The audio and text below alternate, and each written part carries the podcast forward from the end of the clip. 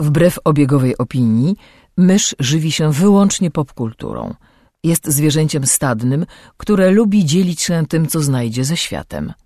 Jej naturalnym sposobem komunikacji jest przerywany śmiechem słowotok. Słuchacie podcastu Myszmasz.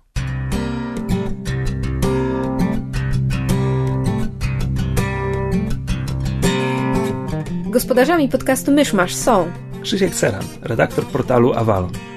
Kamil Borek ze studia Kobart. i Mysz, autorka bloga Mysza Mówi. Drodzy słuchacze, jest 25 maja 2015 roku. Przed 38 laty nowa nadzieja weszła do amerykańskich kin. Zapraszam do 99 odcinka podcastu Myszmasz. Em, czy mamy jakieś newsy popkulturowe? Coś się działo? Coś się działo, nie pamiętam co. Nic istotnego nie przychodzi mi do głowy, szczerze mówiąc. Znaczy, em, były e, upfronty, czyli ten okres, kiedy stacje telewizyjne e, mówią, jakie będą miały ramówki i które nowe seriale, e, że tak powiem, zostały wykupione. W związku z czym w e, sieci się pojawiało bardzo dużo trailerów do, do nadchodzących produkcji. E, w tym trailer do chociażby e, Supergirl, czyli kolejnego komiksowego serialu, tym razem chyba stacji ABC. E, Co jest o tyle ciekawe, że wczoraj ten odcinek wyciekł. A nie jest to chyba. CBS? A może CBS? W każdym razie na pewno nie, nie tej samej stacji, która robi Arrowa i Flasha. Em, Ale jest ten sam showrunner. Tak, ten sam showrunner, co chyba wyjdzie serialowi na dobre, natomiast e, jest to chyba najwcześniejszy e, wyciek, bo wczoraj poszła wieść, Wiesz że to inter- jest, pojawił się w To internetach. pomału zaczyna się robić tradycją, że kiedy bohater DC dostaje własny serial, to wiesz, w zeszłym roku był wyciek Flasha i Konstantina. Tak, widziałeś tę Supergirl? Nie. Ja obejrzałem. I jak? Bo słyszałam opinię, że zadziwiająco okej. Wiesz co? Mm, Czy zależy? Powiedziałbym, że jest nadzieja dla serialu, przede wszystkim dlatego, że aktorka, podpowiedz mi, Margaret Bennett, Benoit, ben... Benoit chyba to główną czyta. rolę gra. Tak, ona grała też w. Glee. E, jest bardzo sympatyczna. E, bardzo fajnie sprawdza się w tej roli i jakby w cywilu i, i w tej, i jako, jako bohaterka. Bardzo fajnie, bardzo naturalnie, przyjemnie się ją ogląda. Cała reszta obsady jestem bardzo nieprzekonany do, do wszystkich, ale to nie jest, to nie jest tyle kwestia tego, że aktorzy są źle dobrani czy cokolwiek, tylko że ten pilot jest tak bardzo niewiarygodnie pilotem, pilotażowym odcinkiem, tylko żeby pokazać stacji, patrzcie, to będzie to i po prostu jest, jest tak od sztancy, wiesz, bohaterka, co się dotąd ukrywała, wypadek, ona musi, musi zadziałać, podobało jej, spodobało jej się, że zadziałała, więc stwierdza, że będzie dalej działać, ale ktoś jej bliski mówi, nie, nie, nie rób tego i ona przestaje wierzyć w siebie, ale potem ten ktoś bliski powie jej, tak, rób to i ona odzyska wiarę w siebie, No standard. Standard plus, ponieważ to jest ten sam showrunner, więc mamy narrację na początku i na końcu odcinka oraz bohater odzyskuje wiarę w siebie, kiedy ktoś do niego gada przez e, mikrofon, który ma w uchu, bo tam gdzieś w bazie ktoś siedzi i mu doradza i to jest po prostu co drugi odcinek Flasha, jeśli nie każdy. Jaką bazę ma Supergirl? E, Supergirl nie ma bazy, ale pojawia się e, żołdowa organizacja zajmująca się kosmitami. Ob- obviously. Znaczy, znaczy a Argus się nie zajmuje kosmitami. Nie, nie, to jest DEO, e, którego to skrótu nie pamiętam, jak się go rozwija. Pamiętam za to, że w ostatnich komiksach z Batwoman e, szkielet w garniturze był szefem tej organizacji i mam cichą nadzieję, że prędzej czy później zobaczymy to w serialu. Dyrektor Bones był rewelacyjny. Palił cygara. Oczywiście, że tak. E, więc tak, więc to jest e, strasznie, strasznie sztampowy pilot. E, mimo to nadzieja jest. To chyba tyle, jeśli chodzi o newsy. Tak. Poza tym pokończyły się seriale. Ja niestety w większości finałów nie zdążyłam obejrzeć. Obejrzałam tylko finał Castle Elementary. O, jak Castle. Słuchaj, dziwnie. Dziwnie, dlatego że em, przed finałem były dwa jakby takie standalone episodes, niezwiązane właściwie z, z fabułą, to znaczy w sensie takie odcinki e, Case of the Week. I były zaskakująco dobre, jak na to, jak fatalny był ten, ten, ten sezon. To był bardzo fajny, był odcinek trochę ala um, Air Force One, ukośnik um, Snakes on a Plane. E, gdzie wiesz, e, Castle z córką lecą samolotem i, i ktoś zostaje na pokładzie samolotu zabity i jest jakiś um, groźba jakiegoś ataku terrorystycznego czy, czy coś w tym guście i oni muszą z powietrza um, rozwikłać zagadkę. Co było fajne, a kolejny odcinek był, um, znaczy jakby dla mnie był fajny, bo odnosił się do, um, do zabójstwa związanego z jakby fikcyjnym w świecie Kasla Saturday Night Live. Znaczy, w świecie Kasla istnieje fikcyjny odpowiednik Saturday Night Live.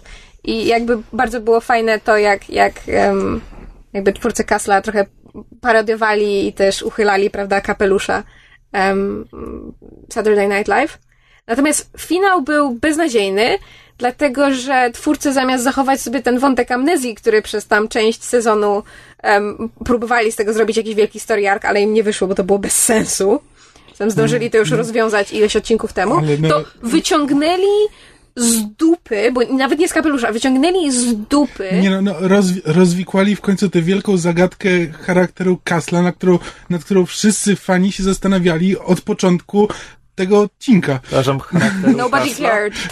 Bo odcinek skupia się na tym, że jakaś, jakaś, jakaś, e, nie wiem, znajdują ciało w lesie, po czym się okazuje, że Castle już kiedyś widział podobne Tragedia. morderstwo, kiedy miał lat 13 i zobaczył w lesie swoje pierwsze ciało i to było to, co go za... martwe Tak, ale- ciało i tak. to było to, co go zainspirowało do zostania Ale potem jak wrócił tam z policjantami, to już tego ciała nie było wszyscy i on nie był on pewien, zmyśla, czy on, tak. tak, czy on w ogóle to sobie wymyślił, czy nie i to go zainspirowało do tego, żeby zostać pisarzem On kryminalnym. przez lata próbował tę tę zagadkę rozwiązać, pisząc kolejne powieści. To go zainspirowało. No rozumiesz, nikt nigdy w tym serialu się nie zastanawiał nad tym, skąd Castle został Mystery Writer. No został, no po. Postanowili prostu. wprowadzić ten wątek na jeden odcinek finałowy i rozwikłać go w ramach tego jednego odcinka.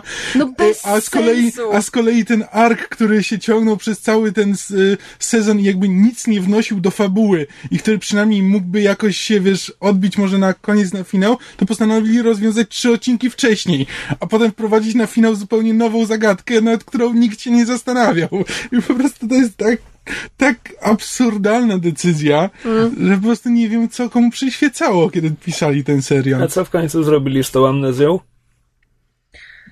O Jezu, jakaś rządowa konspiracja, jakiś były kolega. Kasla, który się okazało, że jest jakimś nie tajnym agentem, czy jakimś Ale tak, ale Coś wymazali jakimś- mu pamięć, bo on nie chciał pamiętać tego, co się wydarzyło. Tak, i to zależało od tego bezpieczeństwo narodowe. No po prostu kurwa jaka bzdura, przepraszam. Naprawdę. To już wolałam, już wolałam ten melodramatyczny, mydlano-operowy wątek z amnezją pod tytułem Kate musi nauczyć Kasla znów ją kochać. No to już bym, naprawdę bym, bym to wolała. I tak twórcy mają więcej szczęścia niż rozumu, bo, bo Stana Katych zgodziła się wrócić na ósmy sezon, bo Tak? wcale nie było to pewne, tak. E, tak a propos newsów. No teraz był siódmy, nie? A to nie był szósty? Siódmy? Nie wiem. Siódmy, teraz chyba będzie tak? ósmy i miejmy nadzieję, że będzie ostatni. Bo była, znaczy, jest, byłabym perwersyjnie ciekawa, jak ten serial miałby wyglądać bez Kate Beckett i jak oni by wytłumaczyli jej brak, biorąc pod uwagę, że Kate Kosmici i... ją porwali. No właśnie, Wróciła w ciąży. że Kate i Castle No, no, są już, jakby parą. Nie, no, no. bo już w tym finale wprowadzili taki, że mm, A tak. podkład pod to, że gdyby, gdyby ona odeszła, że zaproponowali tam jej stanowisko, też nie pamiętam, senatora, Tak, czy, tak, że chcieli, żeby- żeby została tam... żeby poszła do polityki. Więc też, że, pojechała do, wiesz, do DC. E, jakaś, nie no, wirutna bzdura. Już po Kombinują prostu straszliwie. chwytają się czego mogą. Tak. E, no niestety, to, to nie był dobry sezon Castle. Ja naprawdę sporo temu serialowi wybaczałem i ja wiem, że on tam miał sporo różnych dziwnych momentów przez ostatnich tych, nie wiem, 5-6 sezonów, ile by ich tam nie było. I naprawdę mu sporo wybaczałem, bo zawsze był fajny, zawsze były te relacje między postaciami, się, się po prostu przyjemnie oglądało. właśnie mówię, te I, I dwa- też jakby był świadomy tego, że jest głupi, jakby Te- te, te fabuły miały, w, były właśnie- świadomie tak prowadzone. te, te dwa pojedyncze odcinki, które były przed, przed finałem, na przykład właśnie ten, ten pojedynczy odcinek w samolocie, no on był durny, to było, to było po prostu jechanie kliszami, stereotypami, ale był w nim ten taki właśnie klimat i humor e, jakby tego starego kasla i to było fajne. A potem znowu wzięli i po prostu ten they bit off more than they could chew. A z kolei finał Elementary był o tyle ciekawy, że, że twórcy em, jakby z, zburzyli status quo, to znaczy wrócili poniekąd do początku. Nie wiem, czy mam wam zdradzać, Znaczy, nie nie. wiem, czy ja wrócę do tego serialu, może kiedyś, ale może... Ja obejrzałem zdradzić. jeden odcinek tego serialu, więc Nie, no, mów bo śmiało. wiem, że Kamil kiedyś oglądał. Znaczy, pewnie wrócę, ale nie zależy mi na spoilerach. Czy po prostu em, już abstrahując od, od całego odcinka, Porozmawiajmy o odcinku, abstrahując od odcinka. nie, znaczy po prostu abstrahując od, od case'a, który jest tam rozpatrywany, on co prawda wiąże się z, z, z tym, jak się odcinek kończy, natomiast kończy się tym, że em, Sherlock znowu, em, znaczy nie znowu jest y, ten uzależniony, bo on zawsze był uzależniony, tylko że był ten in Znowu bierze. tak, był in recovery, tylko dowiadujemy się po prostu, że, że prawdopodobnie śmiertelnie kogoś, kogoś pobił em, i, i znika na trzy dni i po tych, po tych trzech dniach jakby znika i potem twórcy nam dają taki malutki epilog, kiedy wiemy, że minęły trzy dni, podczas tych, ty, podczas tych trzech dni nikt Sherlocka nie widział, nikt z nim nie miał kontaktu, po czym e, Watson go znajduje tam na, na dachu ich, ich, ich budynku i jakby po jego wyglądzie i po jego zachowaniu i po tym, co, co, co John Watson mówi, możemy wnioskować, że, że on po prostu przez te trzy dni się kompletnie stoczył, czyli wszystko to, co jakby z, zdążyli zbudować w swojej relacji i, i jakby właśnie postępu Sherlocka pod względem walki z, z, z uzależnieniem teraz jakby zostało zaprzepaszczone. Jestem bardzo ciekawa, jak, jak twórcy to dalej pociągną. Znaczy, rozmawiałam nawet na ten temat ze zwierzem i ona jakby Elementary mm, ogląda z takim trochę nastawieniem, że ona bardzo ten serial lubi i uważa, że jest fajny, tylko że on nie jest, on nie powinien być o Sherlocku, to powinny być zupełnie oryginalne postacie i wtedy on byłby lepszy. To samo myślałem po pilocie. I ja się, ja się z tym nie kłócę, co nie zmienia faktu, że ja ten serial bardzo lubię. I bardzo mi się podoba to, że. że twórcy jakby traktują mimo wszystko Sherlocka jak, jak normalnego człowieka. To znaczy, że owszem, on jest tym, tym wybitnym geniuszem, po którym właśnie spodziewamy się więcej. Spodziewamy się, że on będzie w stanie walczyć z tym swoim nałogiem, że będzie w stanie do niego nie wracać. Natomiast bardzo mi się podoba to właśnie, że twórcy w ten sposób go uczłowieczają, że oni, jeśli chodzi o prowadzenie tego wątku uzależnienia i tego jakby tej, tej walki psychicznej i tego, z czym to się wiąże, że przez cały serial bardzo jakby odpowiedzialnie prowadzą i rzeczywiście z, jakby ze znawstwem i z, i z odpowiednim podejściem I, i to mi się rzeczywiście podoba, jakby w szerszym kontekście całej produkcji już właśnie nie, nie mieszając się w to, czy to jest dobry serial o Sherlocku i o Watson, ale na pewno jest to moim zdaniem bardzo dobry ser, serial właśnie o, o jakby o, o walce z, uza, z uzależnieniem. Nie jest to może główny wątek, ale jeden z wątków. No tak w skrócie. Co jeszcze się skończyło? Flash. I Arrow. I chronologicznie a Arrow skończył się tydzień Wcześniej. wcześniej. Mm. I finał Arrowa był dokładnie taki jak cały ten sezon. To znaczy Oliver Queen jest idiotą, Russell Gould jest idiotą i ich relacja jest idiotyczna i główna oś fabuły tego sezonu była idiotyczna. A, jest jeszcze Malcolm Merlin, który jest sprytny, szczwany i makiaweliczny i przebiegły i jego relacja z Oliverem Queenem jest idiotyczna i niewiarygodna. Natomiast cała reszta jest bardzo dobra. Zostało To coś znaczy- jeszcze? Y, Tak, bo w tym sezonie dużo bardziej niż w poprzednich Arrow stał się serialem, który opiera się na całej swojej obsadzie, a nie tylko na głównym bohaterze. I wszyscy poza Oliverem Queenem i Russell Gulem byli w tym sezonie bardzo fajnie rozwijani, mieli własne wątki poboczne. E, nawet tak jak się piekliłem na początku sezonu, że musieli zabić Sarę po to, żeby rozwinąć jej siostrę, ale fajnie rozwinęli jej siostrę, więc jakby to zaprocentowało.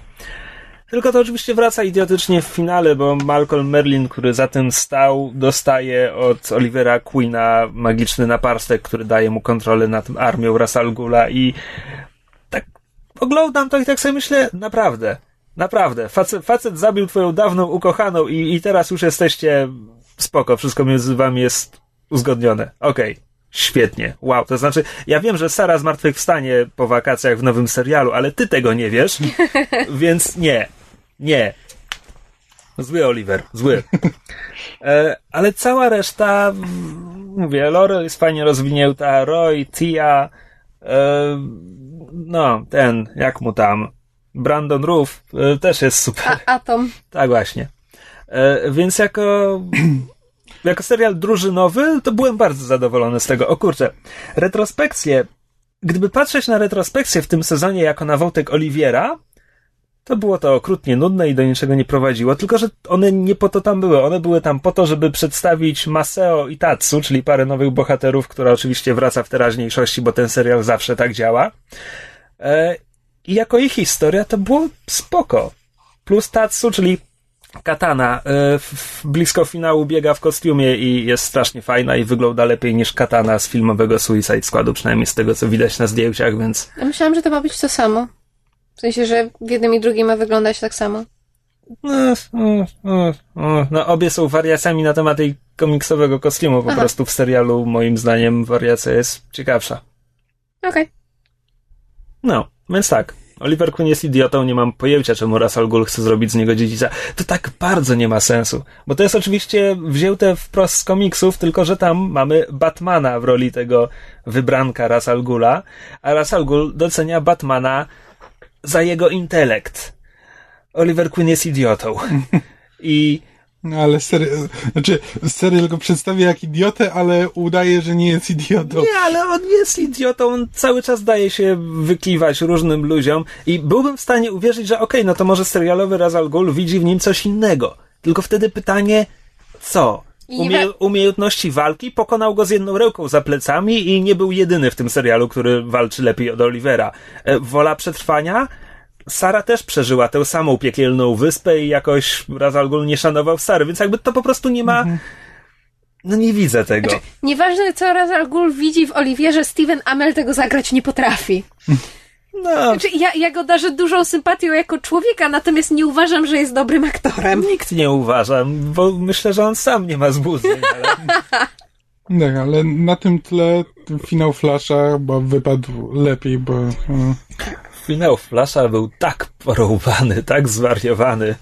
Znaczy, ja się o finale nie mogę wypowiedzieć, mówię, nie oglądałam, natomiast Kamil mi jadąc metrem streścił, więc mogę co najwyżej zadawać głupie pytanie i wy mi będziecie tłumaczyć. Znaczy, słuchaj, no tam to, że to jest podróżowanie w czasie z rodem z Terminatora, gdzie nie, tak naprawdę... to jest nawet Powrót do przyszłości. na, nie wiem, to jest śmieszne, bo oni w tym serialu wyraźnie się odwoływali właśnie do Terminatora i do powrotu do przyszłości jako dwóch różnych teorii podróży w czasie, po czym sami w finale odwalają jakiś cyrk, Ale który nie ma właśnie- nic ale wspólnego. to łączy jakby jedno i z drugim, bo z jednej strony jest jakaś pędla czasu, z drugiej strony jakby nie do końca.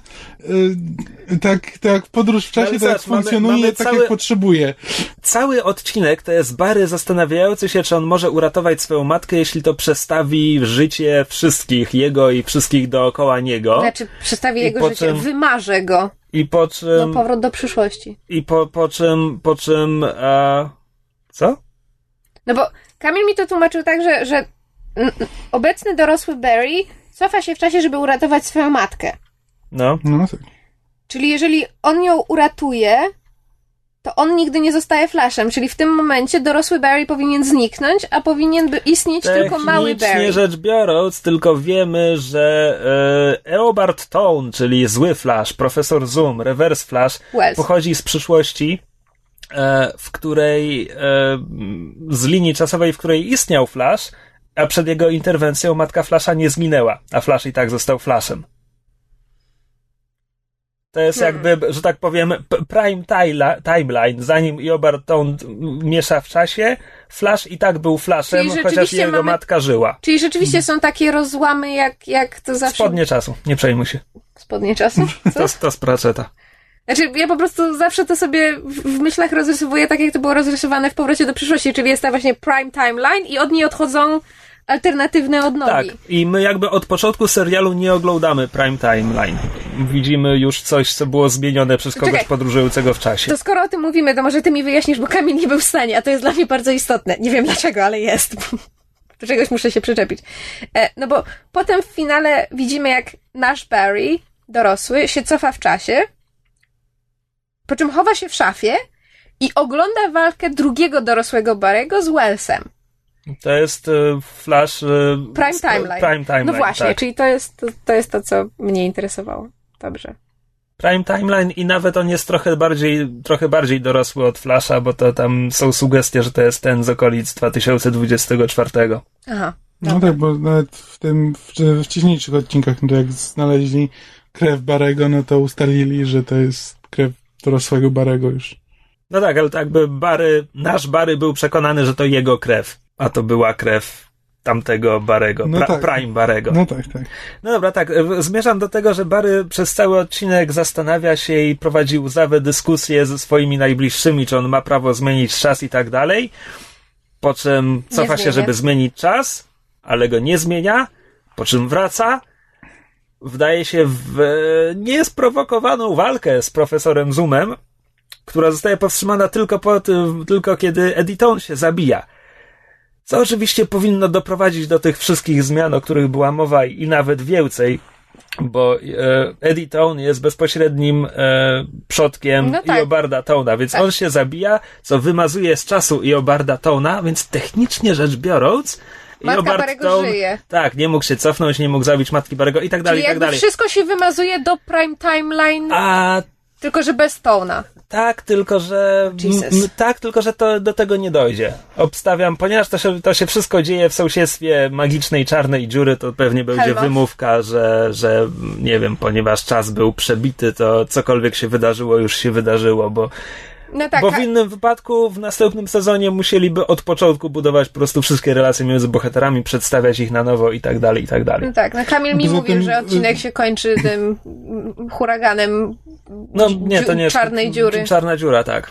Huraganem czarnej dziury, tak. No Nie, bo tam któryś stwierdza, że to jest trochę jak huragan, tylko że trzeba biec W drugą tysiąc stronę. razy szybciej.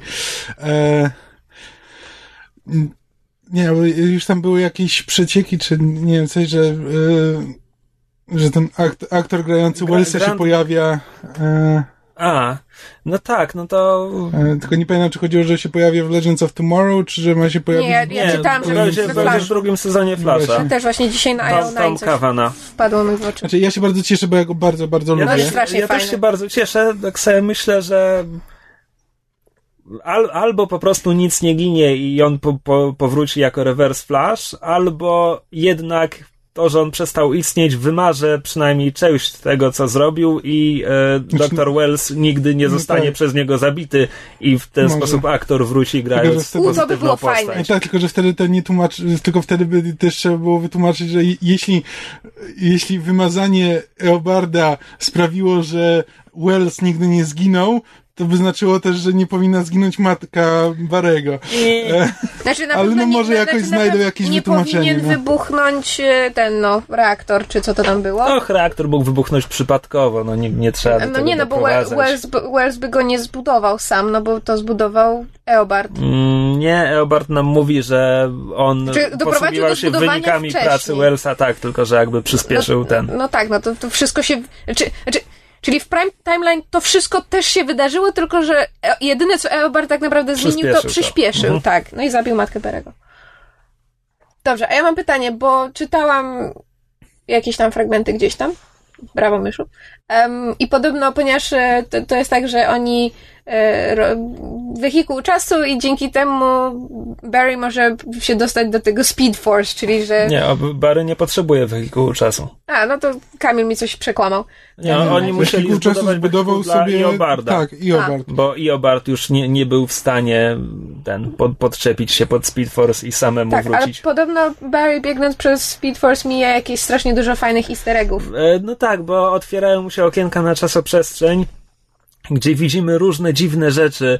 E, W pro, rodem z Silver Age jest na przykład Muzeum Flasha, e, które zresztą w komiksach stoi, przynajmniej niektórych.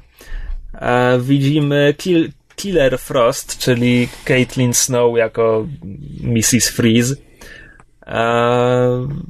No i to, to były jakby takie oczywiste rzeczy. Do tego są jakieś dziwniejsze. Był tam e, Bary jako aresztowany tam w mundurku więziennym w kajdankach i nie wiem co to jest. I e, przebitka z Legends of Tomorrow, która była w zwiastunie.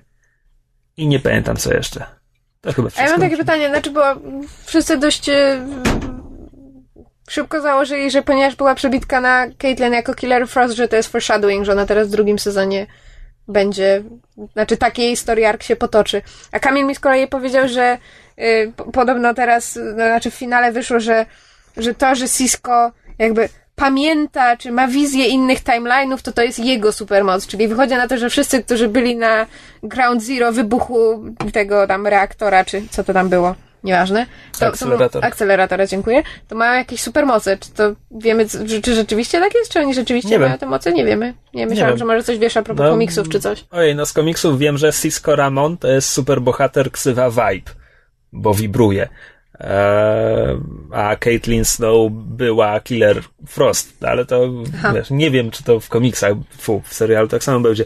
E, Grant Gustin powiedział, że w drugim sezonie był, będzie więcej podróży w czasie i Oj. co więcej, będą różne e, timeliny. Będzie Earth 1 i Earth 2. Oj. Więc może się okazać, że Killer Frost będzie tylko w jednej linii. Oni już teraz ledwo ogarniają te timeliny. Naprawdę nie powinni się to więcej babrać niż potrzeba. Ale to Zwłaszcza biorąc pod uwagę, że równocześnie mają Arrowa i, i zaraz będą Legends of Tomorrow i nie powinni za bardzo mieszać. I Legends of Tomorrow będzie miało własne podróże w czasie i strzelają sobie w stopę. Nie. Z karabinu nie, oni maszynowego. po prostu nie wstydzą się, ma, że materiał źródłowy jest komiksem i nie ma sensu i nie Tak, oni widzą się nie potrzeby, żeby ich serial miał sens. Tak, że to jest, jest, jest, są dwie linie czasowe i oni raczej nie będą się tym mo- przejmować, Moja wewnętrzna logika cierpi. Natomiast tak sobie gaworzymy o tym, co tam się właściwie wydarzyło. Ja chciałem o tak ogólnie o odcinku powiedzieć, bo był bardzo fajny. To znaczy, Mhm. te dialogi były durne, ale ci aktorzy są w stanie to zagrać. Ale I tak, dialogi są durne od wiecznie- zawsze. Tak, ale i ci aktorzy z nielicznymi wyjątkami od, od początku potrafią to zagrać. E, Ten John Wesley Shipp jako ojciec Barego jest, jest fantastyczny, chociaż wszystkie jego kwestie są tak, tak strasznie. No, Ojcowskie. ojcowskie, tak, takie bardzo ojcowskie. Znaczy, ja, ja E, strasznie lubię zawsze obsadę. zapominam, zawsze zapominam, jak nazywa się aktor grający detektywa Westa, My też. E, ale on jest rewelacyjny. znaczy, Znaczy, ja, ja go My go uwielbiam- znamy z Rent. Tak, z właśnie. musicalu Rent. I to jest po prostu aktor jakby teatralny, sceniczny i ja mam wrażenie, że on, znaczy po prostu on każdą najwa- na, nawet najmniejszą, najbardziej bzdurną scenę, bzdurny dialog jest w stanie po prostu włożyć w to autentyczne emocje i to jest tak fajne. Po prostu wszystko, co on mówi jest prawdziwe i ty czujesz ciężar tego i to jest strasznie fajne. Tak, no i ogólnie po całym sezonie wciąż trochę nie mogę uwierzyć, jak bardzo podoba mi się serial, w którym biegnij szybciej rozwiązuje 99% problemów. A w 55% przypadków to jest musisz biec szybciej. Nie mogę biec szybciej. Bary, uwierz mi, możesz biec szybciej. Wierzę w mogę ciebie. pobiec szybciej. Wierzę w ciebie. Tak. E, bo to lubię ten serial. Znaczy, mnie strasznie ba- bawi to, że to jest serial, w którym e, chyba, nie, nie pamiętam, czy już to w podcaście mówiłam, ale że em, w momencie, kiedy wszyscy dowiadujemy się, że Wells jest tym złym, znaczy, że Wells jest tym Jobardem Thonem, dowiadujemy się tego e, dlatego, że w tym momencie aktor zaczyna się pojawiać tylko i wyłącznie z czarnym guyliner wokół oczu. I autentycznie można, można po prostu zobaczyć moment zmiany w tym odcinku, kiedy on porywa e, Ediego. To jest jakby, zanim porwie Ediego, nawet jak go widzieliśmy w tym kostiumie, w kostiumie Reverse Flasha, to, to, to wygląda normalnie. A potem porywa Ediego, ściąga ten kaptur i od tego momentu zawsze jak go widzimy, to ma po prostu oczy z taką czarną obwódką. Nie zwróciłem na to I po prostu śmieszy mnie, że to jest serial, w którym jest guyliner of evil, because that's literally a thing. Ale e, bardzo, bardzo mi się podoba, gdzie zawsze, kiedy czy Flash, czy Reverse Flash, oni tak si- sięgają, sięgają e, za głowę po ten kaptur i naciągają sobie i wtedy jest cięcie, bo serial zawsze próbuje udawać, że, że ta maska się tak wygodnie naciąga. To ewidentnie widać, że to trzeba się z tym męczyć. No. Ach, spandex. Nie, to nie jest spandex. Lateks? Guma? Nie, to nie jest guma. Nie, Nikt by nie biegał w gumie ani w lateksie. Nie, ja się... W sensie, sparzenia by się... znaczy, w, w serialu nie, ale aktor... Eh. Wiesz, no jakiś tam... Znaczy, postaci w, ser, postaci w serialu mówią, że to skóra. Nazywają ten materiał leather. ale Może wiem. to jest skórzany kostium. Skoro jesteśmy przy komiksach, Tak, naturalny segway. tak, to ja przyniosłem komiks, który ostatnio przeczytałem. I jest to Wonder Woman tom pierwszy Krew, czyli seria wydawana przez Egmont. Jedna z, e, z tych wielu serii z e, New 52, czyli po, po reboocie z 2012. I jest to być może najlepsza seria New 52 z tych wydawanych w Polsce. Ewentualnie jakąś konkurencją może być Batman Scotta Snydera, który jest bardzo popularny, E, Tylko ja bym się upierał, że Scott Snyder, on jest wielkim fanem Batmana, tylko trochę odgrzewa tam stare kotlety, a w zasadzie im, im seria trwa dłużej, tym, tym więcej tych kotletów się pojawia. Ale mniejsza o Batmana. E, Wonder Woman Krew jest, e, oferuje nowe spojrzenie na, na tę bohaterkę, przynajmniej z tego co wiem, a przyznam szczerze, że komiksy, jej komiksy są mi dość obce. Natomiast e, tutaj Wonder Woman zostaje wpisana w konflikt greckich bogów, ponieważ jej origin wiąże się z Amazonkami i tak dalej, więc ona zawsze się wiązała z tym światem. Tutaj po prostu autor jakby bierze ten, ten pomysł, ten jej ten jej związek i wyciska do cna wszystko, co, co da się wycisnąć. Intryga zaczyna się od tego, że Zeus znika i nikt nie wie, co się z nim stało. Natomiast zanim zniknął, zdążył objawić się na ziemi i em, no, zrobić to, co Zeus robi najlepiej, to znaczy Spłocić potomstwo. tak, zap, zapłodnił e, dziewczynę imieniem ojej, nie pamiętam jak ona się nazywa. Zola? Obciach, Zola, tak. Zap- Zeus zapłodnił Zolę. E, Hera, jak to Hera ma w zwyczaju, jest bardzo na, zła na Zeusa, co wynagradza sobie posyłając morderców za Zolą. E, To dość sta- stały motyw. Sta- tak, standardowy, no mówię, bardzo, bardzo mitologiczny. E, znikąd pojawia się Hermes, który stwierdza, że mm, tak nie można i pomaga Zoli dotrzeć do Wonder Woman. I Wonder Woman stwierdzi, stwierdza, że ona będzie Zoli bronić. A potem sprawy się komplikują. Więc bogowie walczą o pusty tron po Zeusie, Hera wścieka się na wszystkich z Wonder Woman na czele, Wonder Woman próbuje bronić Zolę, e, przy pomocy Hermesa, potem pojawia się kolejny tajem, sojusznik, bardzo tajemniczy. E, próbują rozgrywać e, między innymi Poseidona i, i Hadesa przeciwko sobie i przeciwko Herze. E, jest to po prostu bardzo fajne. Także fabuła jest po prostu iście mitologiczna i wypada bardzo fajnie. Postaci są fajnie napisane. Tłumaczenie jest znośne, pojawia się parę sztywnych dialogów, ale, ale ogólnie jest całkiem nieźle. E, więc od strony scenariusza to naprawdę jest najwyższy poziom, plus wizualnie to, jak ci bogowie są tutaj przedstawiani, to jest fantastyczne. Uwielbiam, czy, czy są w ludzkiej postaci, czy, czy nie do końca. Hermes ma bardzo ptasie cechy. E, Poseidon, Poseidona trzeba zobaczyć, bo słowa tego nie oddadzą. E, więc wizualnie to też jest bardzo fajne. I tak, e, autorem scenariusza jest Brian Azarello, który napisał między innymi Jokera. Ja nigdy nie pamiętam, czy Joker ukazał się w końcu po polsku, czy nie, ale to jest taka znana, e, bardzo znany komiks DC.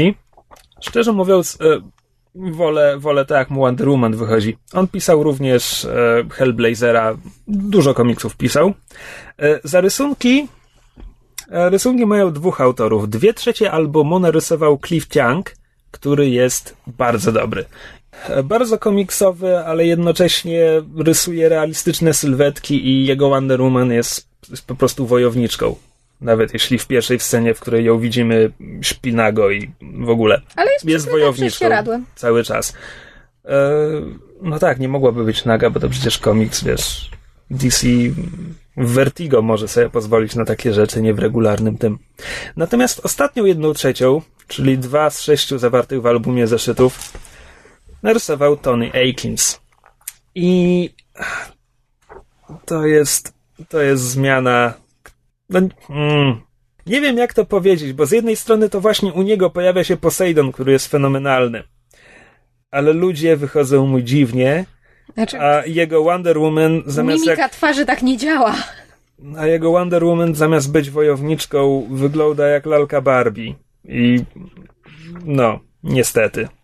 I z tego co wiem, drugi album wygląda tak samo, że większość narysował Cliff Chiang, a potem znowu przychodzi Tony Aikins i to mnie trochę boli. Natomiast e, na pewno się w niego zaopatrzę, bo ta historia zaczyna się świetnie, ale ten album to jest tylko jej pierwszy rozdział. A chcę wiedzieć, co będzie dalej. E, Drugi tom zresztą już ukazał się po polsku i trzeci i czwarty chyba też mają wyjść w tym roku. Wydaje mi się, że Egmont przyspieszył z tą serią, bo, bo się dobrze sprzedał pierwszy, pierwszy album. Podsumowując, bardzo polecam Wonder Woman Krew. Warto. Zanim opuścimy komiksowy zakątek, to a, jeszcze jeden komiks. Przeczytałem Nie przebaczaj ze scenariuszem Kuby Ryszkiewicza i rysunkami Marianny Strychowskiej.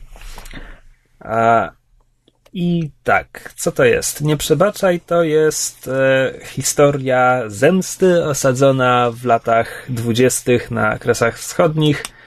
E, bardzo luźno traktująca historię. W zasadzie historia jest potrzebna głównie po to, żeby był tam zły Rosjanin.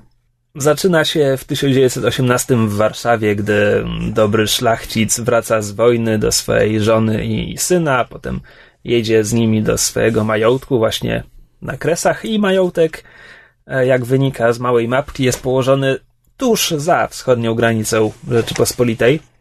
I tam przez parę lat wiedzie im się bardzo dobrze, no a potem, że tak powiem, za wschodnią granicą Rzeczypospolitej w latach dwudziestych było niefajnie. I robi się niefajnie. Robi się bardzo niefajnie, bardzo szybko i nasi bohaterowie muszą się schronić e, w miejscowym burdelu, gdzie ukrywają się przez chwilę, a potem robi się jeszcze bardziej niefajnie, jeszcze szybciej. To tak w dużym skrócie ten album. ja mam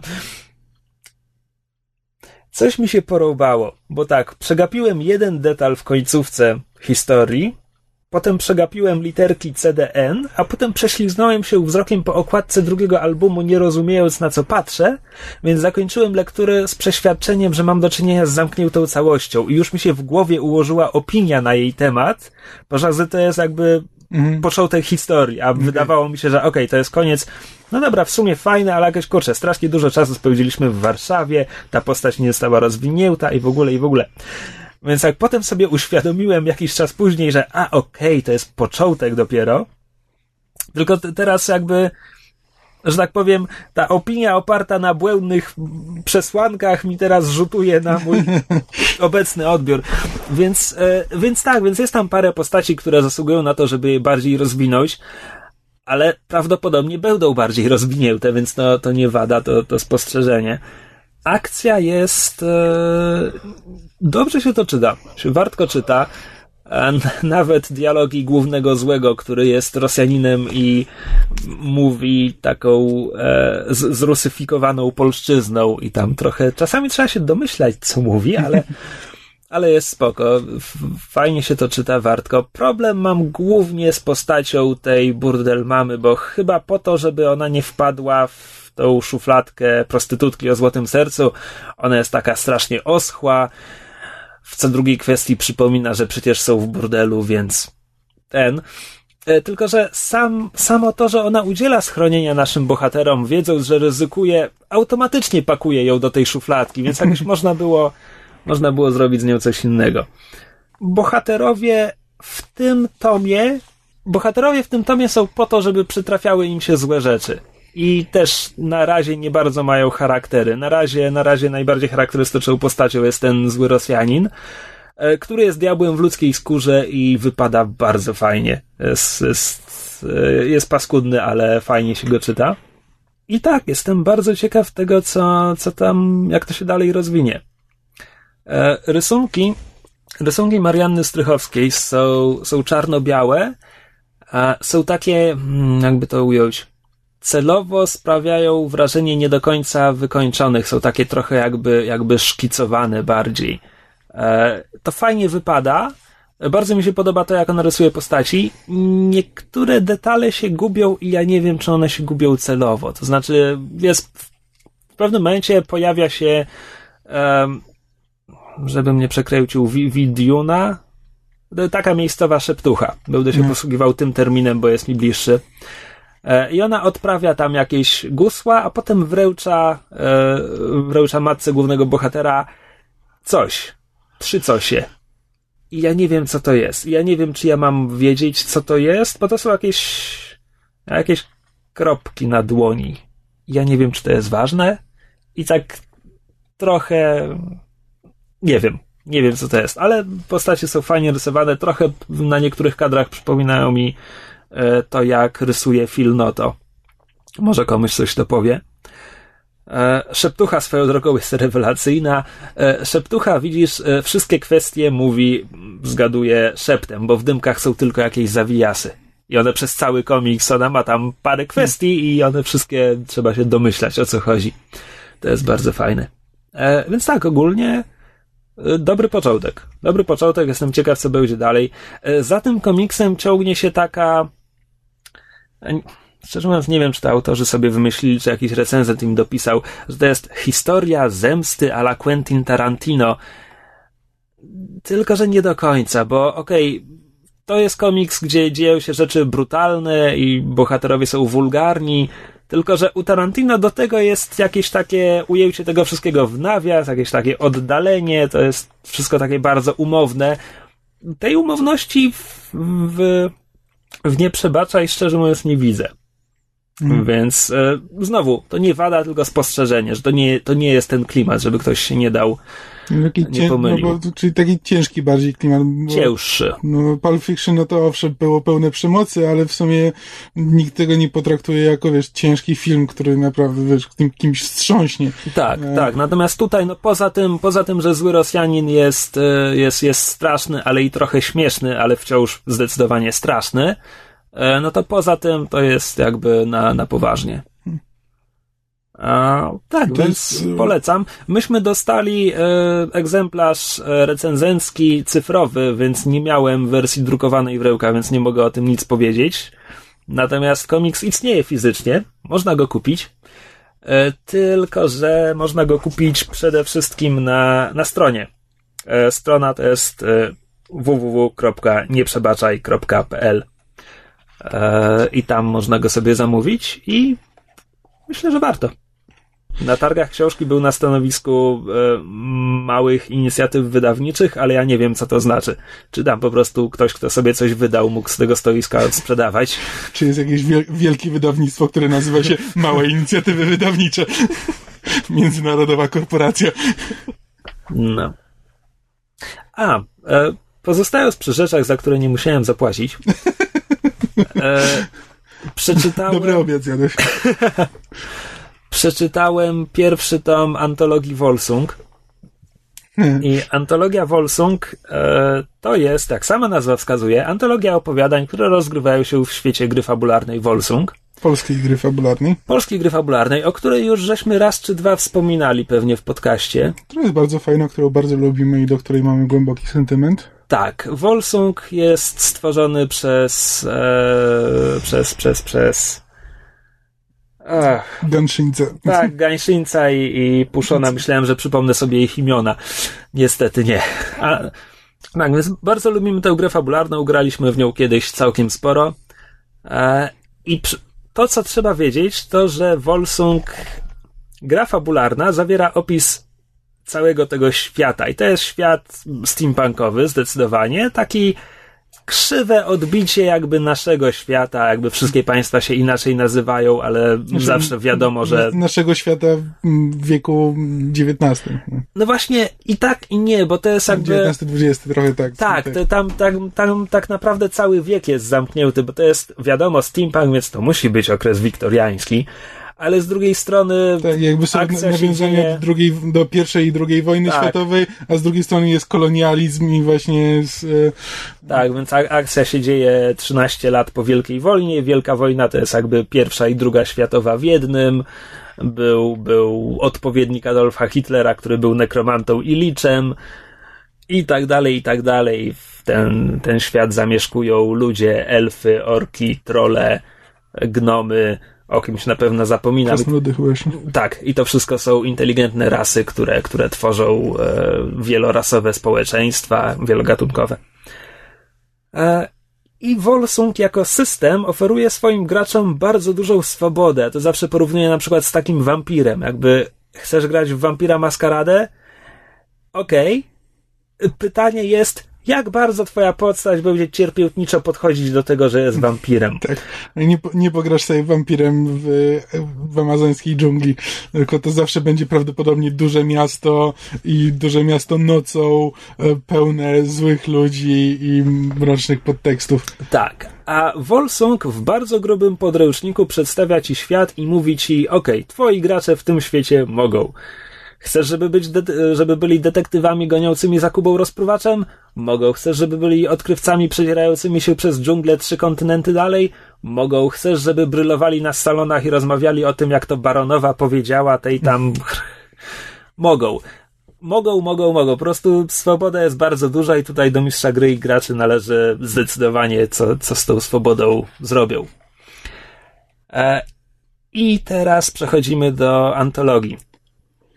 Antologia powstała, y, twór, twórcy, przepraszam, wydawcy ogłosili konkurs na opowiadania i y, w antologii zawiera, zawarli kilka opowiadań konkursowych i kilka opowiadań zamówionych, w tym między innymi mm, zamówionych u uznanych autorów. I pierwszy tom, to jest pierwszy z dwóch tomów, y, zawiera 13 opowiadań, 7 konkursowych, 6 proszonych. I to jest fajne spojrzenie właśnie na ten świat Volsunga z 13 różnych perspektyw. E, właśnie z bardzo zróżnicowaną tematyką, bo są i te kryminalne, są i te o, o wyprawach odkrywczych. E, przygodowe to się nazywa. Niech będzie przygodowe, tak. E, Z2 ocierają się o horror. E, także jest fajny przekrój po prostu możliwości, które mm. daje Volsung jako system plus same opowiadania są bardzo niczego sobie. I tak sobie myślę, że to byłaby idealna wizytówka Volsunga gry fabularnej, gdyby w tym tomie było parę stron od redakcji z informacjami o tym świecie. A tego nie ma i zostaje produkt, który jest przede wszystkim dla ludzi, którzy znają Volsunga. Oj. Może być. E, znaczy, no o świecie można sobie poczytać w internecie, tylko że to jest takie wiesz, proszenie. No, tak, tak. Tak, natomiast e, opowiadania, opowiadania, zwłaszcza te konkursowe, są pisane z perspektywy ludzi, którzy znają świat, raczej dla ludzi, którzy znają świat. To nie jest może bardzo ważne, ale chodzi o jakieś takie skróty, wiesz, kiedy, kiedy ktoś w opowiadaniu pisze, że nie wiem, ta pani się ubiera na akwitańską modłę, no to my znamy system, przypominamy sobie akwitania, okej, okay, to jest ten odpowiednik Francji, dobra, to mi coś mówi. Mm. E, no jak ci to nic nie mówi. Z drugiej strony, jak po przeczytaniu tych 13 opowiadań, chyba jakiś, jakiś pogląd na to, jak, czym ten świat właściwie jest, można sobie wyrobić. Ja sobie Wypisałem nawet parę uwag do kilku tekstów, bo. Aha, no tak. E, antologia otwiera opowiadanie Krzysztofa Piskorskiego, o którego zadrze mówiłem tutaj całkiem niedawno. Mhm. E, tak, bo ja się strasznie bałem, że to będzie, e, że to będzie napisane językiem gier fabularnych. Wiesz, że tam nagle ktoś zacznie pisać o tym, że okej, okay, ten, ten jest takiej profesji, ma takie atuty i tak dalej. Ja tego strasznie nie cierpię. I może to był trochę absurdalny, może to była absurdalna obawa, bo wydaje się, że to tak głupie pisać, że tak powiem, prozę językiem podręcznika gry fabularnej, ale ja czytałem parę książek z Forgotten Realmsów i to za mną chodzi. Przeczytaj kryształy czasu. Chodzi, chodzi za mną leśny dziad mówiący Dristowi Dourdenowi, masz serce Rangera.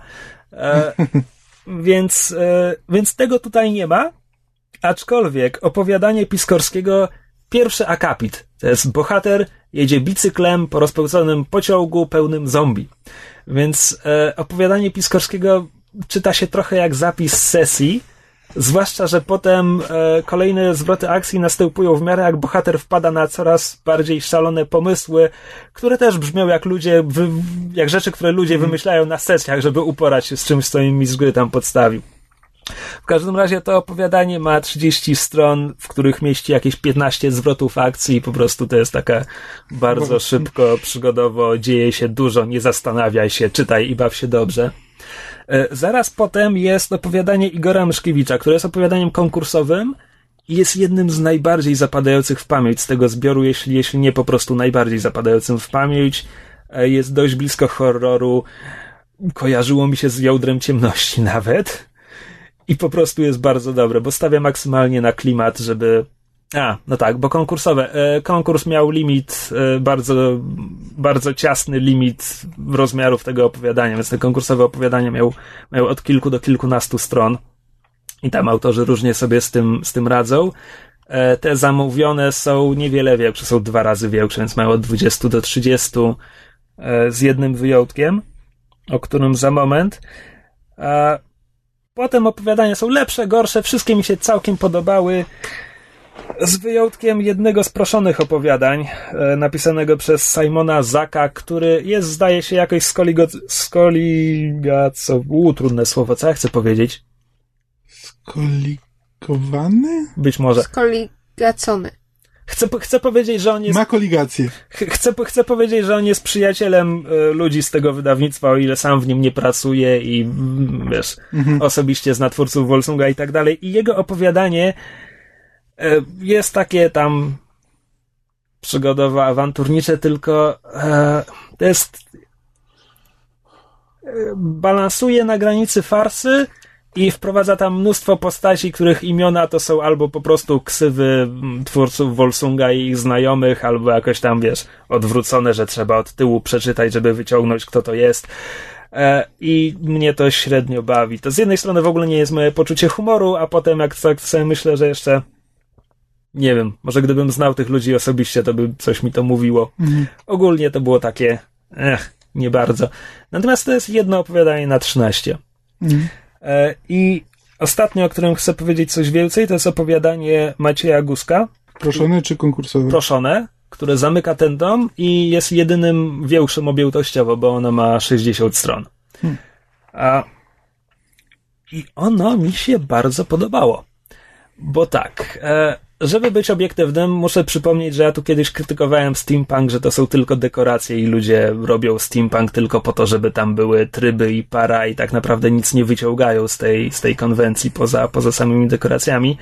E, mówiłem to chyba w tym samym odcinku, w którym chwaliłem Żelazną Radę za to, że Miewil pisze o rewolucji proletariatu i w ogóle jest super. No to tak jak mówiliśmy i o cyberpunku, że tak, więc... cyberpunk i steampunk mają, ludzie pamiętają o tym pierwszym członie, a o punku zapominają tak, nagle. Tak, tak, więc nie chcę teraz przeskakiwać od razu do drugiej szufladki, że daj mi tylko rewolucję proletariatu i mi się spodoba to, co piszesz, e, ale opowiadanie Guska jest, że tak powiem, e, pojawiają się te tematy, to opowiadanie rozgrywa się w Wolsungowej wersji polskiej, czyli, czyli Slawii, konkretnie w Dymniku, który jest e, zindustrializowanym e, rejonem państwa. Tam są kopalnie i on dopiero od, od wojny należy do Slawii, bo wcześniej należał do Wotanii, czyli Wolsungowych Niemiec, czyli ogólnie jesteśmy na Śląsku.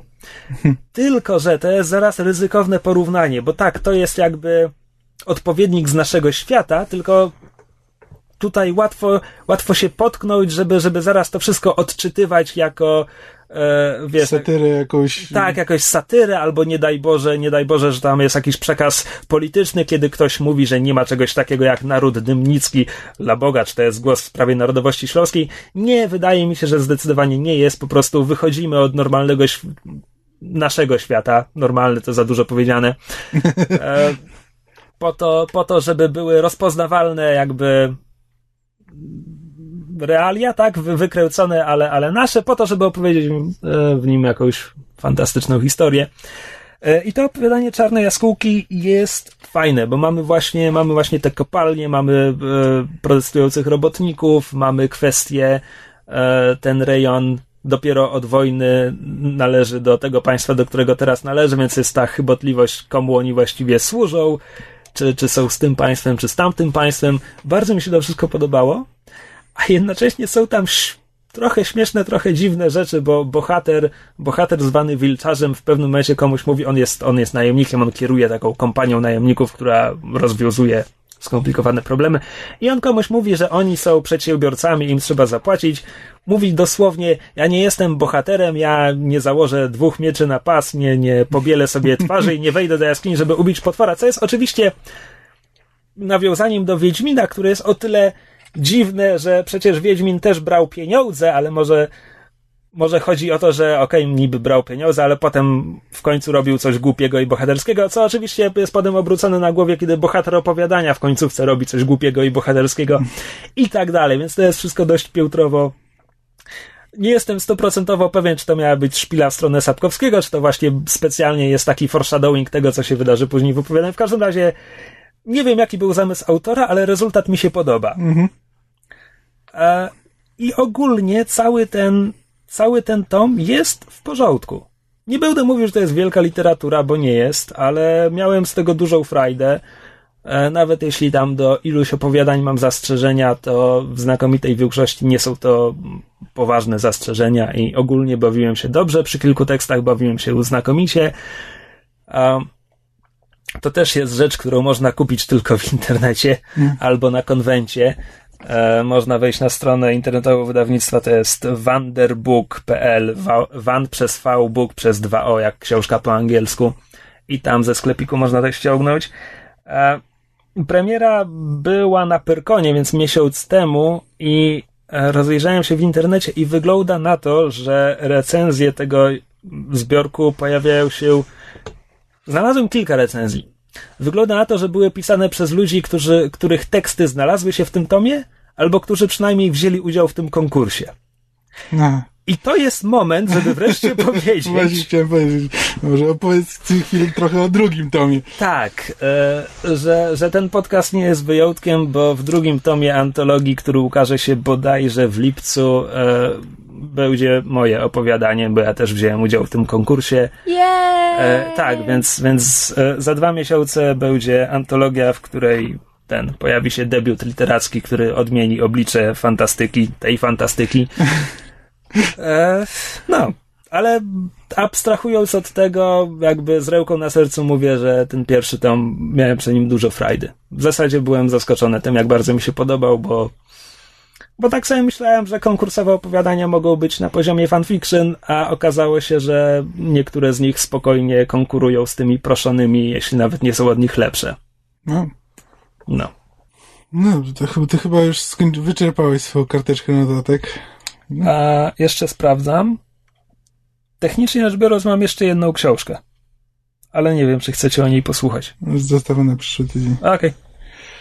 E, to teraz przechodzimy do tematu tygodnia, którym jest Mad Max na drodze gniewu, który jest filmem wybitnym e, i to z, zarówno w swojej klasie, jak i tak ogólnie.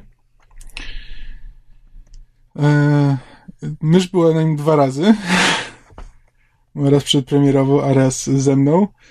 E, no i od razu mówimy, że powiemy, że poszliśmy do, e, do kina 4DX żeby nas wytrzęsło i zawiało wiatrem i psikało wodą w twarz, bo to, bo to dobry film do tego typu rzeczy. I naprawdę wyszliśmy oczarowani. To jest, to jest film akcji, tylko to jest film akcji na modłę starych filmów akcji. Co nie, znaczy, co nie znaczy, że jest sta, staromodny. Znaczy mówię tutaj bardziej lata właśnie 90. No powiedzmy wtedy, kiedy powstawały Mad Maxy, bo to nie są na przykład, to nie są na przykład Avengersi, gdzie masz, y, masz Tony'ego Starka i całą masę innych postaci, które na bieżąco na przykład komentują to, co się dzieje na ekranie i rzucają śmiesznymi tekstami e, i wszystko jest, wszystko jest y, z przymrużeniem oka.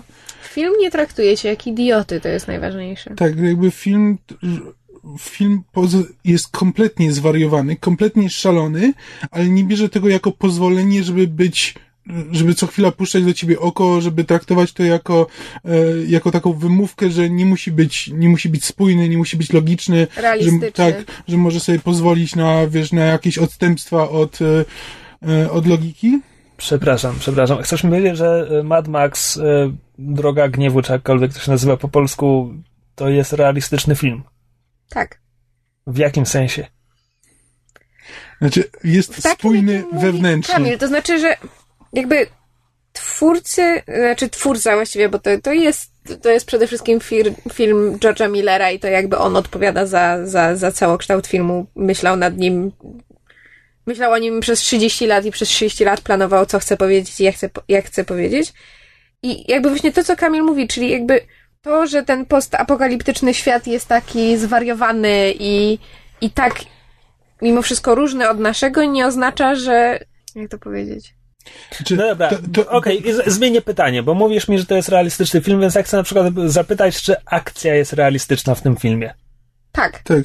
Znaczy, e, po pierwsze, to, to, jakby, to nie jest film, w którym, tak jak we wszystkich Avengersach, we wszystkich filmach Marvelowych, które wciąż uwielbiam, jakby wciąż bronię, ale przychodzi taki moment, w którym, e, wiesz, ktoś oglądający można się przyczepić i musisz powiedzieć, że nie myśl, nie myśl o tym, po prostu baw się dobrze, że po prostu nie myślę, wiesz, o, e, o tych rzeczach, po prostu baw się dobrze. Tak, to nie musi mieć sensu. Tak nie masz takiego poczucia w tym filmie, że jakby nie musisz tłumaczyć, że, e, że nie zastanawiaj się nad tym po prostu e, ten, tylko jakby wszystko wynika z siebie, wszystko jest e, wewnętrznie spójne i jakby jeśli musisz o czymś wiedzieć, to film ci gdzieś to zasugerował i nie ma takiego momentu, w którym byś stwierdził, że o Jezu, ale to jest głupie, no dobra, zapomnijmy o tym, fajne to jest, że jest głupie, ale fajne, więc dobra, odpuśćmy.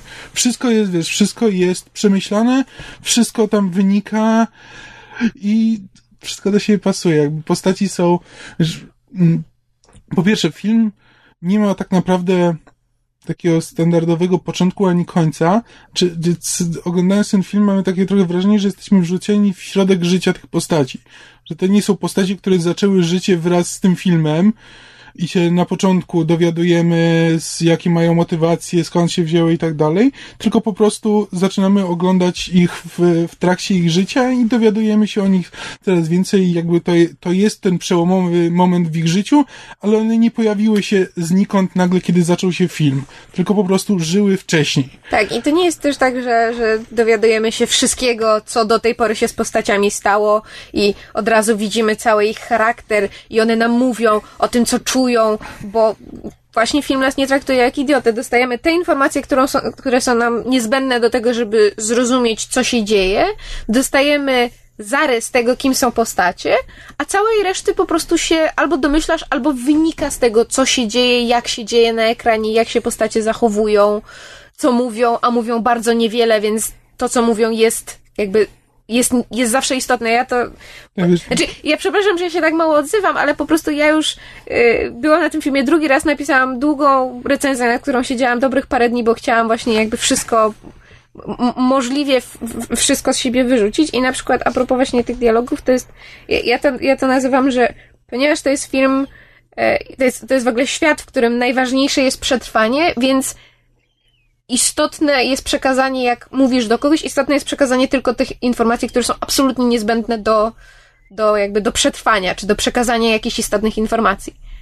Więc jakby nawet fakt, że film jest nieprzegadany, jest częścią większej całości i ma sens w tym świecie. Tak, bo na przykład wiesz, masz postać e, Imperator Furiosa, e, grana przez e, Charlize Theron, e, która e, nie ma ręki, ma ten, e, wziętą rękę, ma tylko takie mechaniczne, mechaniczne urządzenie, które jej służy, służy za rękę. Film tego nie tłumaczy. Nie ma w żadnym momencie, wiesz, nie ma sceny, w której by ona tłumaczyła, że tak, tę rękę straciła wtedy i wtedy i to ukształtowało jej charakter na zawsze. Nie, to możemy się, wiesz, możemy się zacząć domyślać, co mogło jej się stać, ale film jakby temu nie poświęca uwagi. No, wiemy, że coś, coś się dramatycznego musiało wydarzyć w jej życiu, e, ale to jakby nie ma ten... No dobra, a, cze, a czemu właściwie film poświęca uwagę, to znaczy co się w nim dzieje.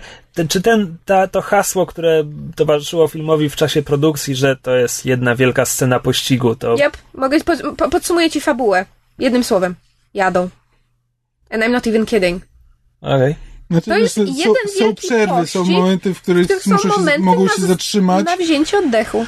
Tak, ale zasadniczo wszystko się dzieje jakby w trakcie, wiesz, cały czas są, są zagrożeni cały czas są w, e, w pojazdach i ktoś ich, ktoś ich ściga. No, są tam momenty właśnie takiej wartkiej akcji, są momenty, kiedy się mogą zatrzymać i chwilę, e, tak, właśnie jest moment na rozwinięcie bohaterów i charakterów. E, no ale potem zaraz wracamy do, do akcji. Co, nawet, nie, co nawet nie oznacza, że jest... oni się nie rozwijają też w trakcie no akcji, właśnie, no bo tak. to są jakby jednocześnie. Zapytałbym, czy Tom Hardy godnie zastąpił Mela Gibsona, yep. ale nie potrafię zachować powagi do końca tego pytania. Ale, ale tak, odpowiedź brzmi tak, absolutnie. Zdecydowanie nawet godniej. E, mm. jest fantastyczny. Znaczy, tak, Zresztą wszyscy w tym filmie są fantastyczni. Tak, rzeczywiście łatwo uwierzyć, że to jest, wiesz, to jest wojownik, który spędził, wiesz, kilkadziesiąt lat w tym świecie już i jest nim, jest nim zniszczony i zmęczony. E, nie jest bardzo małomówny, to nie jest, wiesz, to nie jest bohater, który, wiesz, o którym wiemy, że tak, to jest twardy facet, który jest małomówny, ale potem zaczyna nagle głosić monologi yy, niczym Geralt, tylko no, to jest człowiek, który naprawdę, wiesz, jeśli może, to posługuje się głównie mruknięciami. E, e, ale to jest to jest film, o którym strasznie ciężko mówić. Ja właśnie miałem bardzo duży problem w ogóle mm, z ogarnięciem go umysłem i właśnie dlatego też chcę iść na niego drugi raz. Żeby rozwikłać zawiłości fabuły. Zdziwiłbyś się, ale nie, nie, nie fabuły. Ten film... Postaci. Znaczy, to jest film, który zrobił rzecz absolutnie moim zdaniem fantastyczną i to jakby to go wywyższa ponad inne filmy z gatunku akcji, bo to jest.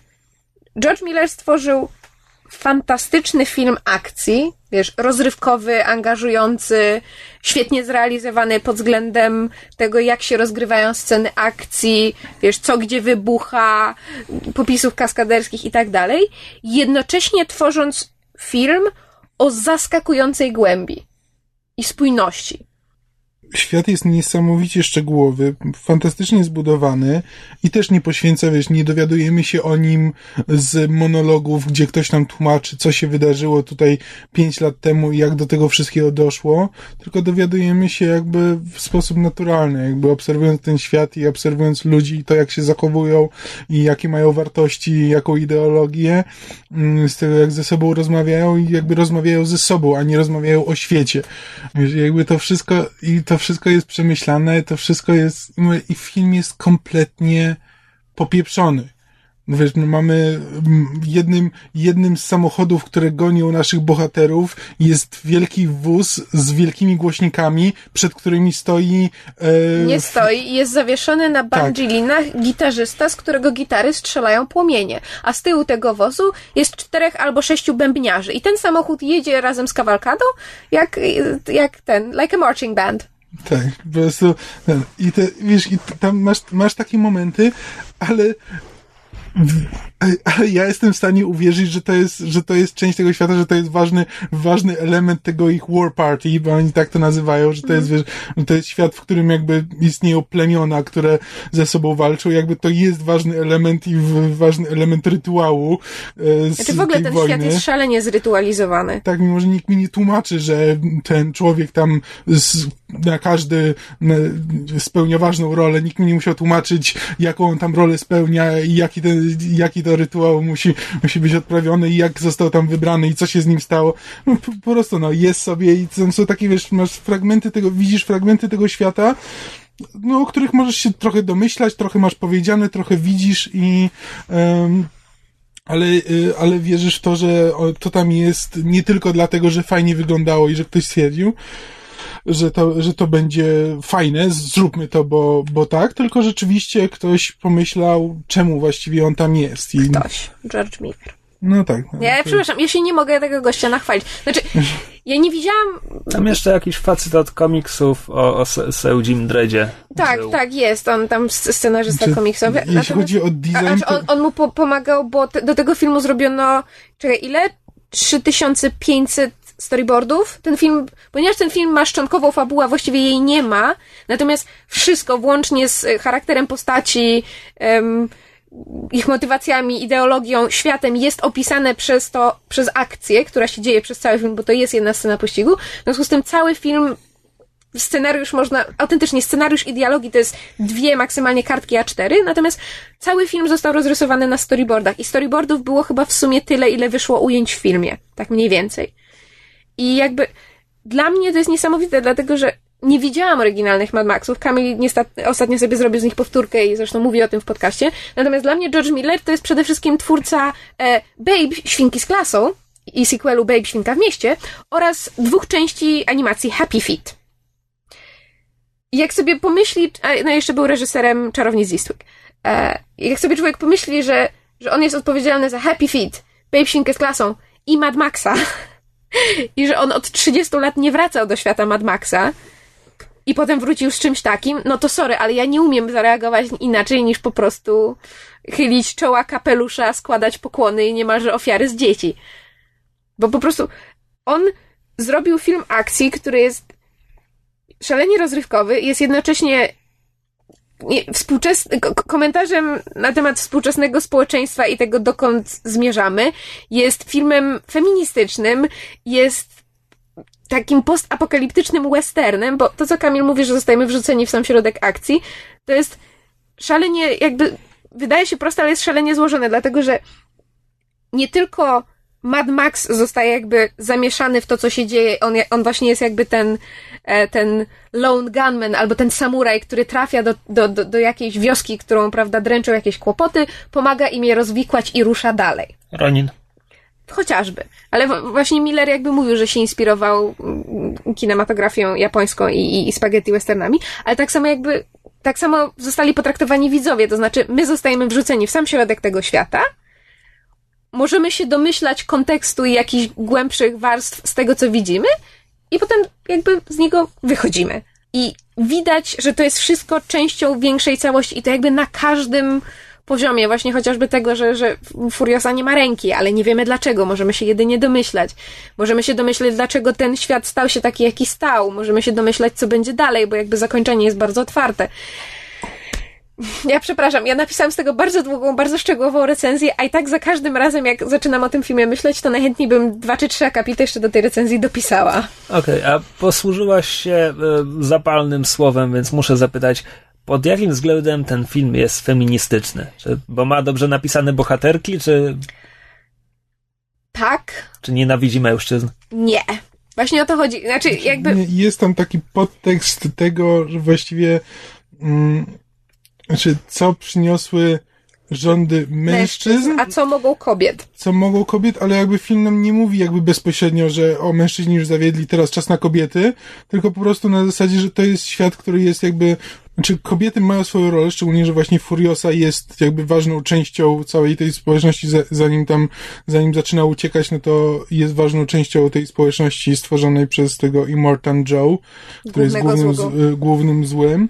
Więc jakby tam kobiety mają swoją rolę, ale też są sprowadzone do roli właśnie własności.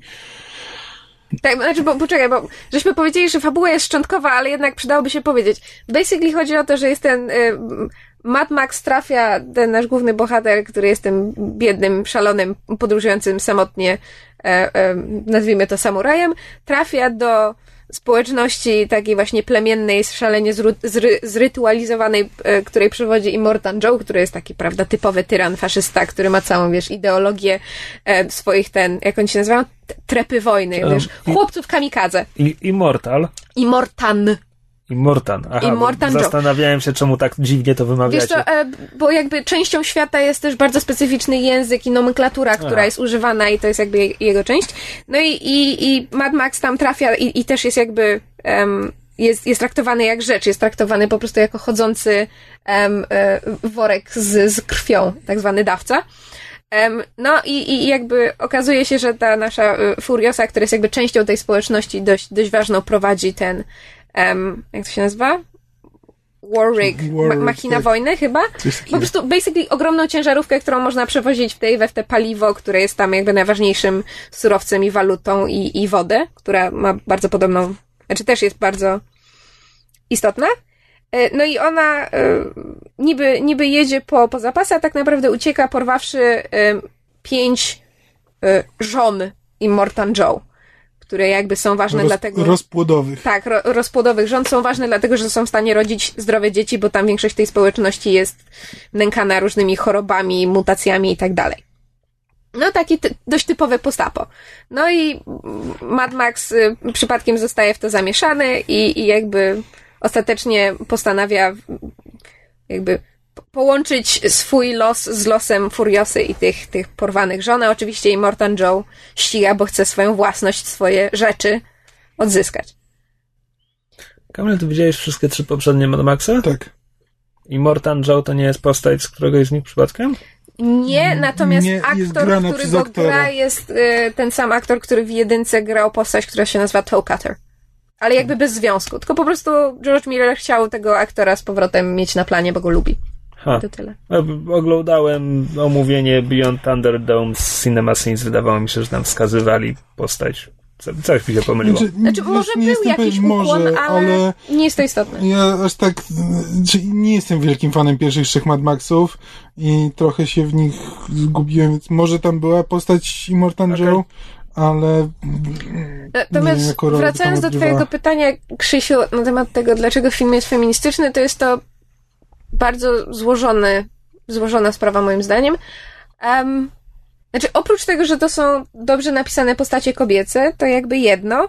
Em, bardzo mi się podobało to, co gdzieś przeczytałam, że to nie są strong female characters, tylko empowered female characters. I jakby na tym polega różnica, że to nie jest, to nie chodzi o to, że, że w świecie em, Mad Maxa, prawda, kobiety są, ko, ko, kobiety są w stanie dać komuś w mordę i dlatego są zajebiste. Ale nie o to chodzi w haśle Strong Female Character. Nie, ale niestety stereotypowo bardzo często na tym to polega, że strong female character tak, ale to jest ta, posługujmy która... się poprawnymi No ale właśnie o tym mówię, że zazwyczaj jeżeli teraz ma się ma się mieć ważną i istotną postać kobiecą, to ona polega na tym, że ona e, albo jest w stanie dać komuś w twarz, albo nie potrzebuje faceta do szczęścia.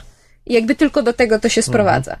Natomiast tutaj mamy postacie, które jakby one dążą do tego, żeby się wyrwać pod, spod wpływu tego, tego Immortal wyemancypować. Tak, wyemancypować. No cały film to jest takie, takie właśnie ten Emancypacja. Dro, droga do emancypacji. Emancypantki.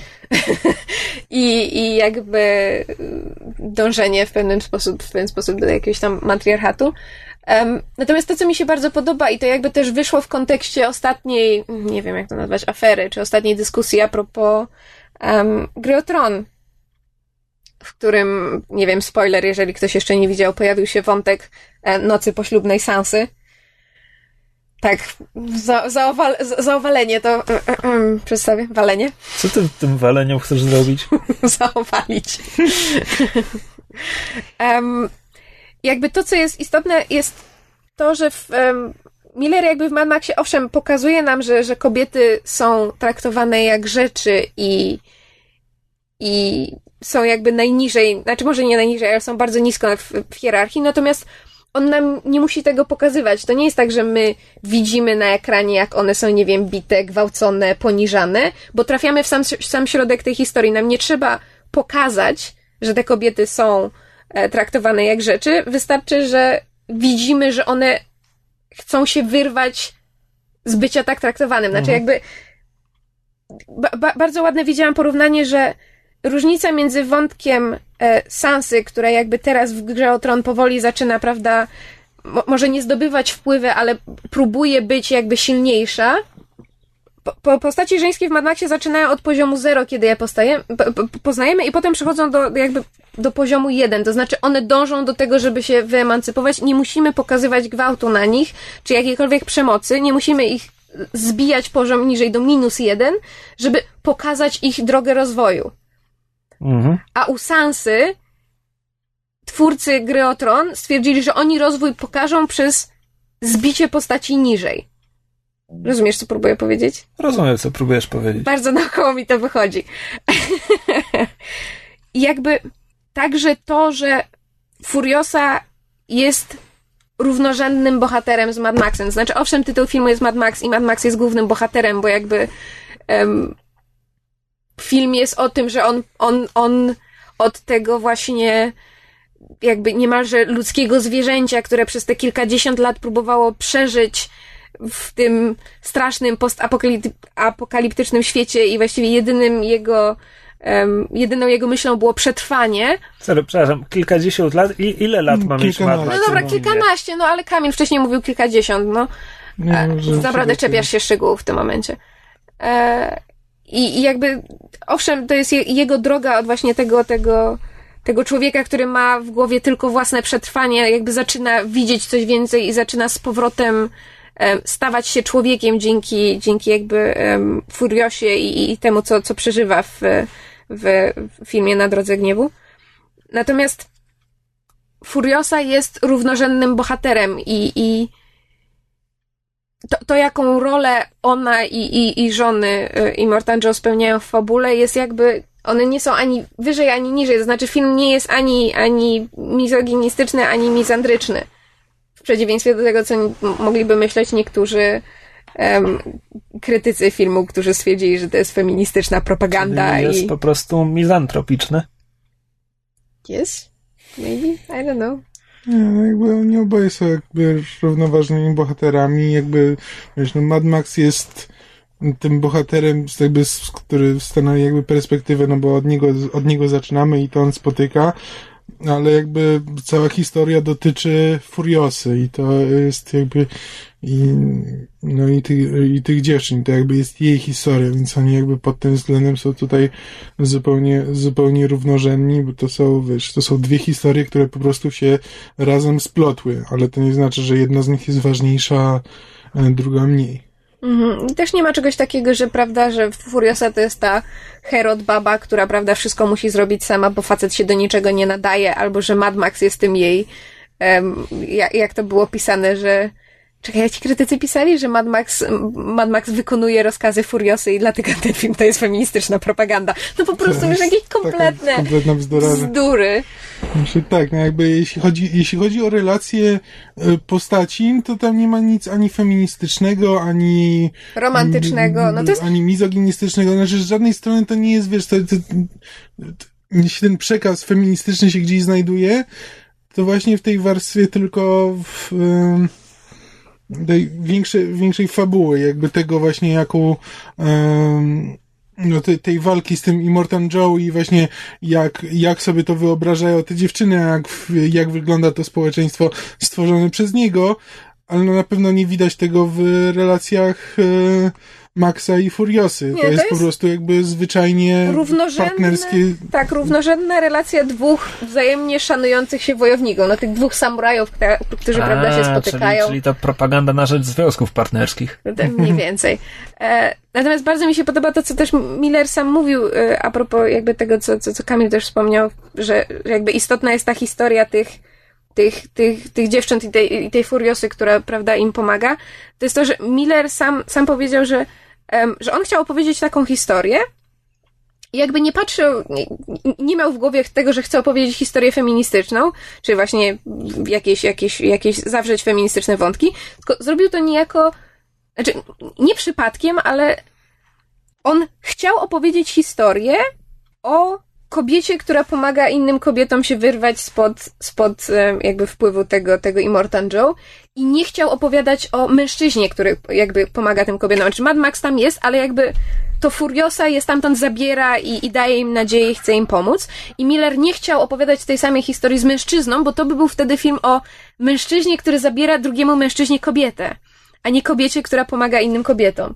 I jakby już na samym tym poziomie jakby zarysu fabuły już, są, już mamy dwa, dwie zupełnie jakby inne historie, dwa zupełnie inne podejścia.